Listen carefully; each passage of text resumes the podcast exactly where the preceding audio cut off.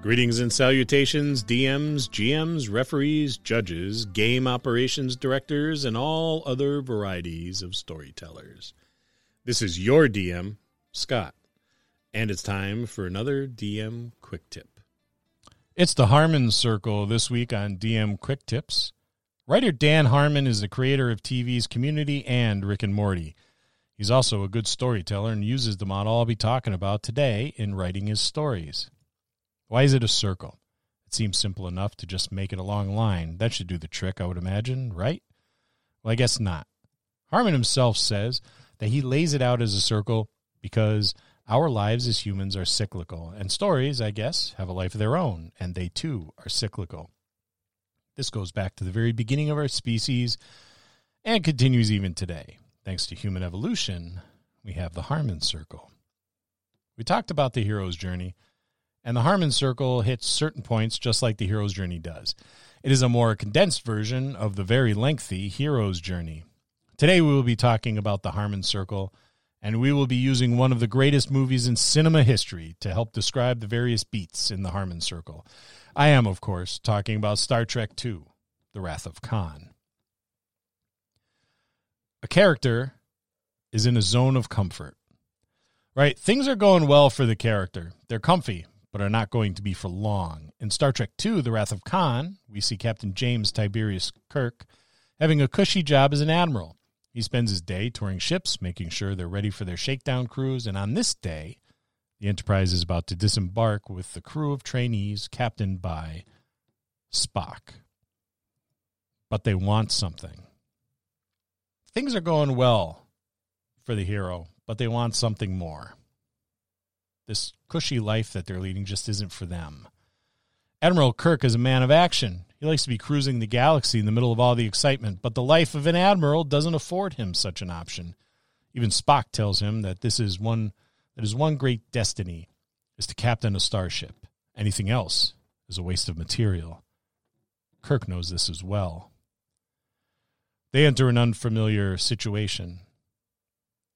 Kirk discovers that an old enemy of his, Khan Noonien Singh, has survived a catastrophic planetary incident and is really pissed.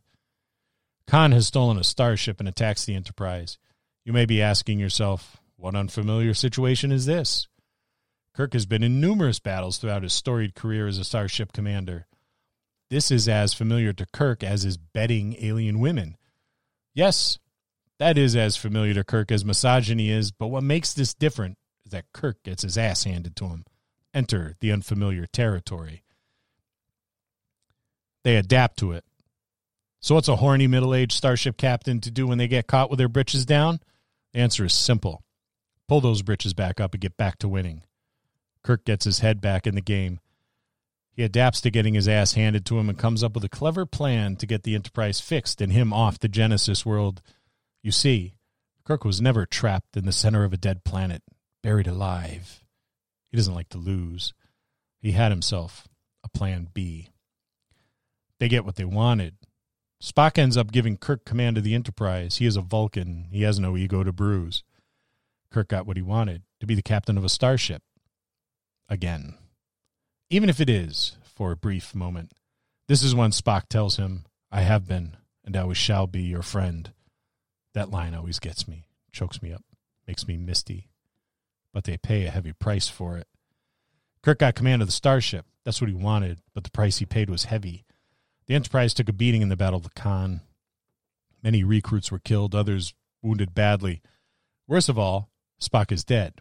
In one of the saddest moments in cinema history, Spock places his hand against the glass of the dilithium intermix chamber, forming the Vulcan salute we're all familiar with. After he asks, Jim, ship out of danger? He delivers the most iconic and tear wrenching deliveries in all of cinema. I have been, and I always shall be your friend. Then Spock dies. Kirk got what he wanted, but he pays the heaviest price possible for it the death of his best friend. Kirk then makes his return to a familiar situation. He is now captain of the Enterprise again. This is well within his comfort zone, but he's not the same man he was before, having changed. Throughout the entire movie, Kirk was struggling with his new role as an admiral and his aging. Kirk had turned 50. He is no, he is no longer young and vibrant. He is now a middle aged man.